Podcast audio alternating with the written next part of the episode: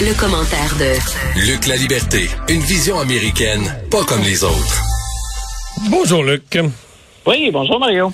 Alors, euh, ça faisait quand même euh, plusieurs euh, semaines, je devrais dire plusieurs mois, que du côté démocrate, on semblait avoir quoi, s'être résigné, avoir baissé la tête sur le fait que ces élections de mi-mandat qui s'en viennent en novembre seraient un désastre, l'occasion de, de perdre le contrôle des chambres. Et là, est-ce qu'un espoir renaît?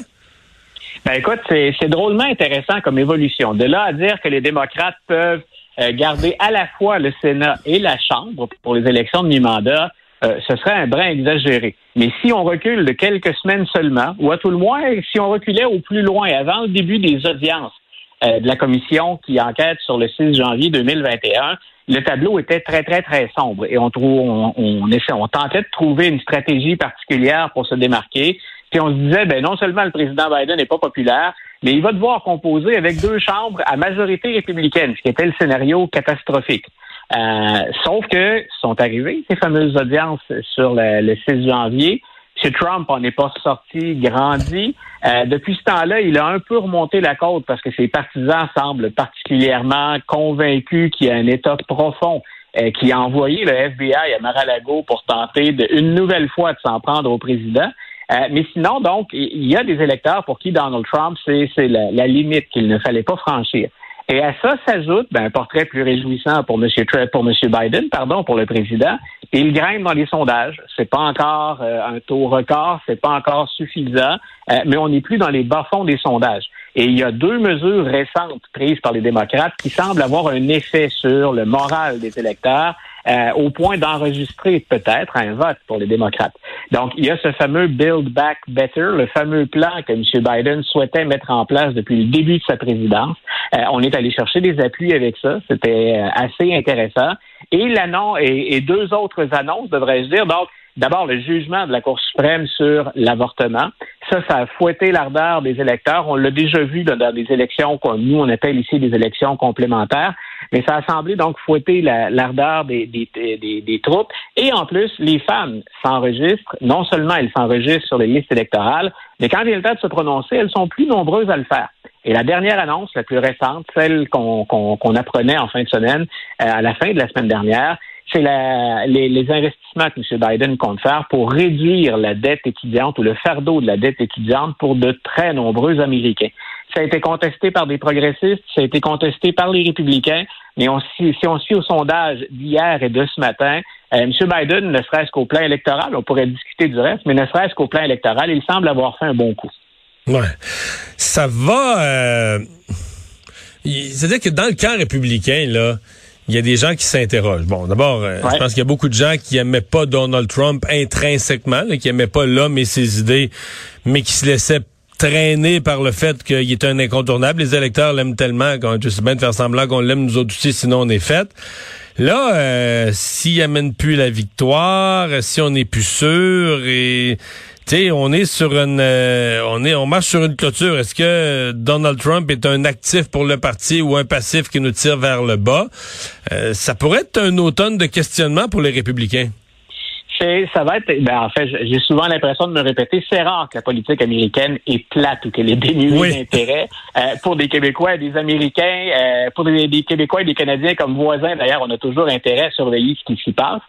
mais c'est intéressant pour les démocrates peuvent-ils l'emporter? Parce que je répète, c'est loin d'être fait. Et en même temps, il faut encore arriver à jongler avec les ardeurs des éléments les plus progressistes. Ça demeure un défi pour les démocrates. Mais tu as parfaitement raison de pointer du côté des républicains. C'est très clair que si on veut maintenir un noyau pur et dur d'électeurs qui, dans plusieurs circonscriptions ou districts, peuvent faire la différence, on ne peut pas balayer Donald Trump complètement. De l'autre côté, puis on l'a vu contre Joe Biden, est-ce qu'il pourrait, au plan national, nous coûter des victoires ou nous confiner à un rôle d'opposition, puis d'opposition plus ou moins importante selon qu'on gagne les chambres ou pas? Euh, ben écoute, c'est un peu la quadrature du cercle dans, dans, dans, dans ce cas-là. Et je soupçonne, moi, certains intérêts américains d'espérer que Donald Trump soit finalement accusé par les tribunaux. que ce soit en Georgie, que ce soit à New York pour euh, ses, affaires personnelles, ou encore, c'est pas mal ce que tout le monde surveille, est-ce que le procureur général des États-Unis, M. Garland, va oser déposer des accusations contre un ancien président, on est dans l'immédiat. Moi, je soupçonne plusieurs républicains d'espérer, Mitch McConnell est ceux-là, le meneur républicain au Sénat, euh, d'espérer que ce soit la justice qui les débarrasse de Donald Trump, de, sorte qu'on n'ait pas, pour 2024, un Donald Trump sur les rangs confronté à deux ou trois autres candidats qui essentiellement vont diviser le vote. Euh, Donald Trump pourrait refaire la passe de 2016 dans ce cas-là. Euh, il avait très bien profité du fait qu'il y avait un très grand nombre de candidats en 2016 qui divisaient le vote. Ça l'a laissé passer dans plusieurs États, puis le rouleau compresseur, une fois lancé, ça a été impossible pour l'establishment républicain de le freiner ou de le remplacer.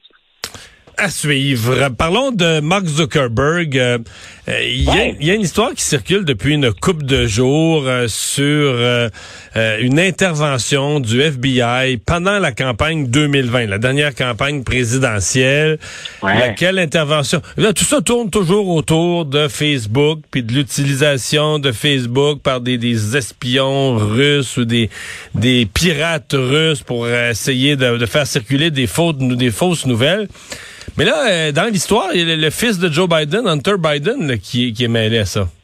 Voilà, puis pour bien replacer nos auditeurs, euh, les, confessions ou les révélations, le terme serait probablement plus juste, de Mark Zuckerberg sont survenues dans une entrevue qu'il accordait à Joe Rogan.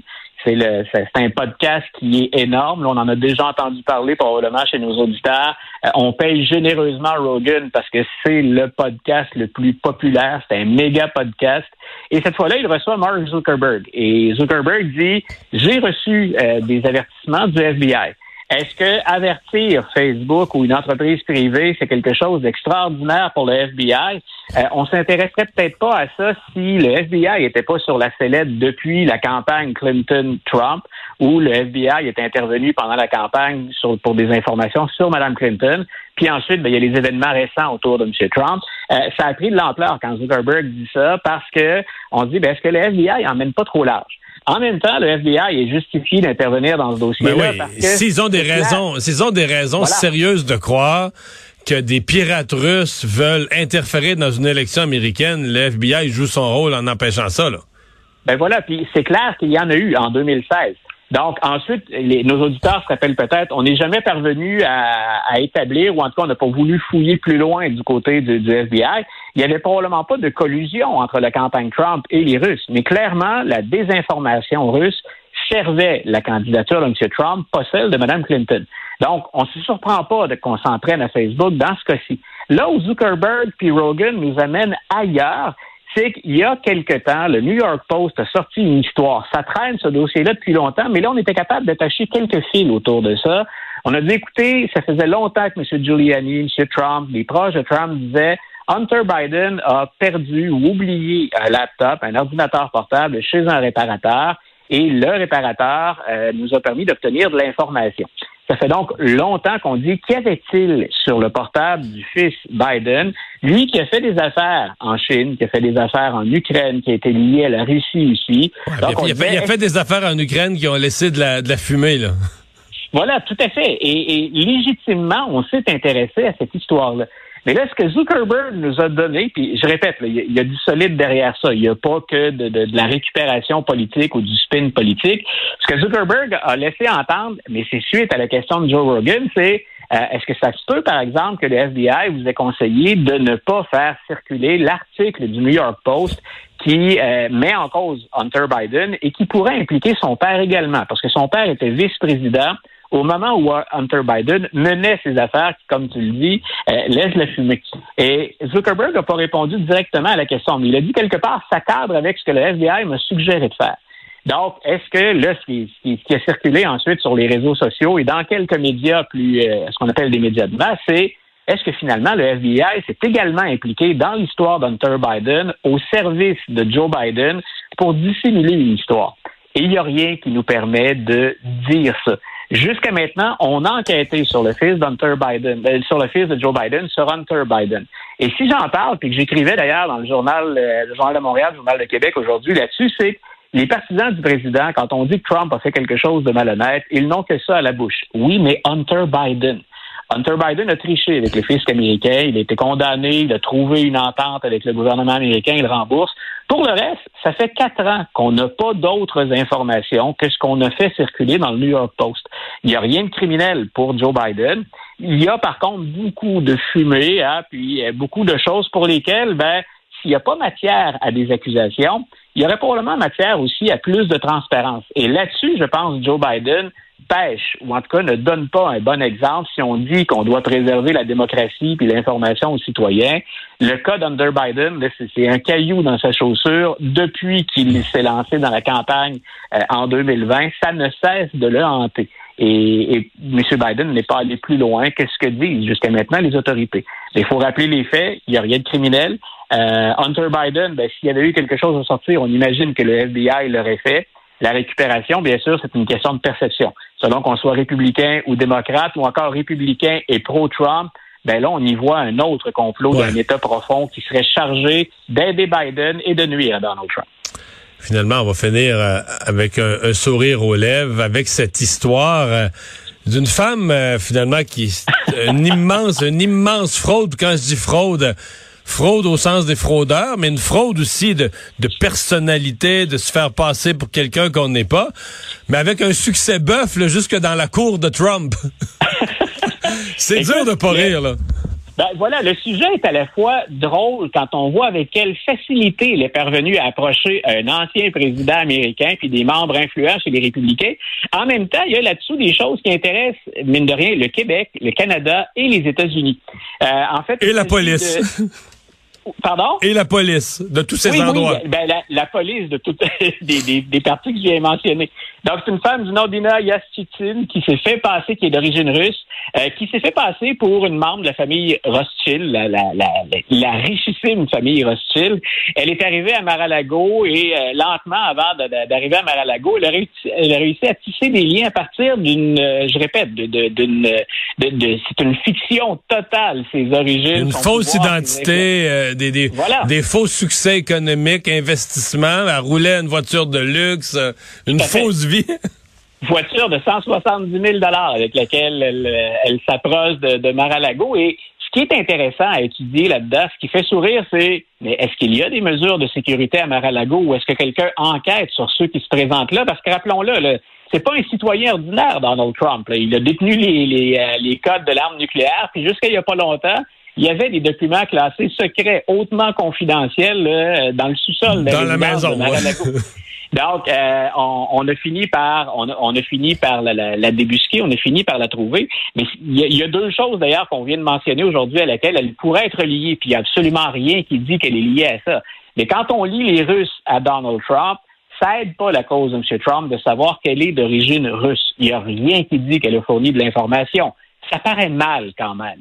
Et de l'autre côté, si M. Trump est parti avec 25 ou 30 caisses de documents confidentiels qui n'étaient pas protégés à Mar-a-Lago et que quelqu'un peut s'inviter là, entrer et circuler à Mar-a-Lago sous une fausse identité euh, sans qu'on sans qu'on intervienne avant très longtemps, c'est pas rassurant non plus. C'est pas bon pour la cote de M. Trump de savoir que n'importe qui pouvait euh, accéder à ces documents-là. Rien ne dit qu'elle y a accédé ça fait tout simplement, en tout cas, jeter un discrédit encore plus grand sur euh, l'entourage de M. Trump, puis sur, disons-le comme ça, à faute de mieux ou faute de preuves, sur l'amateurisme de son entourage.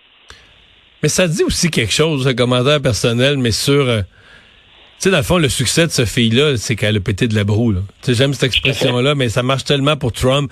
Tu est arrivée, membre de la famille de Rothschild, euh, tu sais, je veux dire, euh, la grosse voiture de 170 000 piastres, les bijoux, euh, à raconter des histoires de succès, de rencontres, de espèce de vie glamour, et de voir à quel point ça marche, c'est-à-dire, tu sais, c'est comme euh, tu veux faire venir un lapin, là, tu comprends, arrive avec ta petite moulée ou ta petite carotte, là, tu comprends, à un moment donné, il va approcher.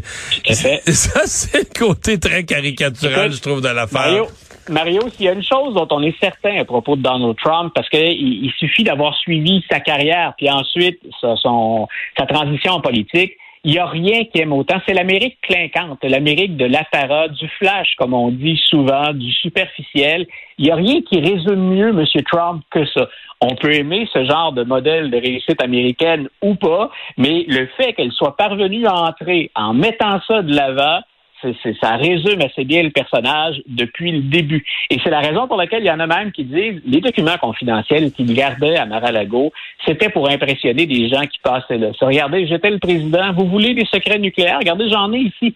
Euh, c'était peut-être pas pour servir à de l'obstruction à la justice ou encore pour fournir des puissances étrangères il y en a qui avancent cette théorie-là que c'était probablement que pour faire bonne impression, pour pouvoir s'afficher comme détenteur de choses que personne d'autre euh, n'est en possession. Donc, c'est drôlement intéressant comme histoire. Ça pourrait avoir plein de ramifications. Pour l'instant, disons qu'il a été assez joyeusement dupé.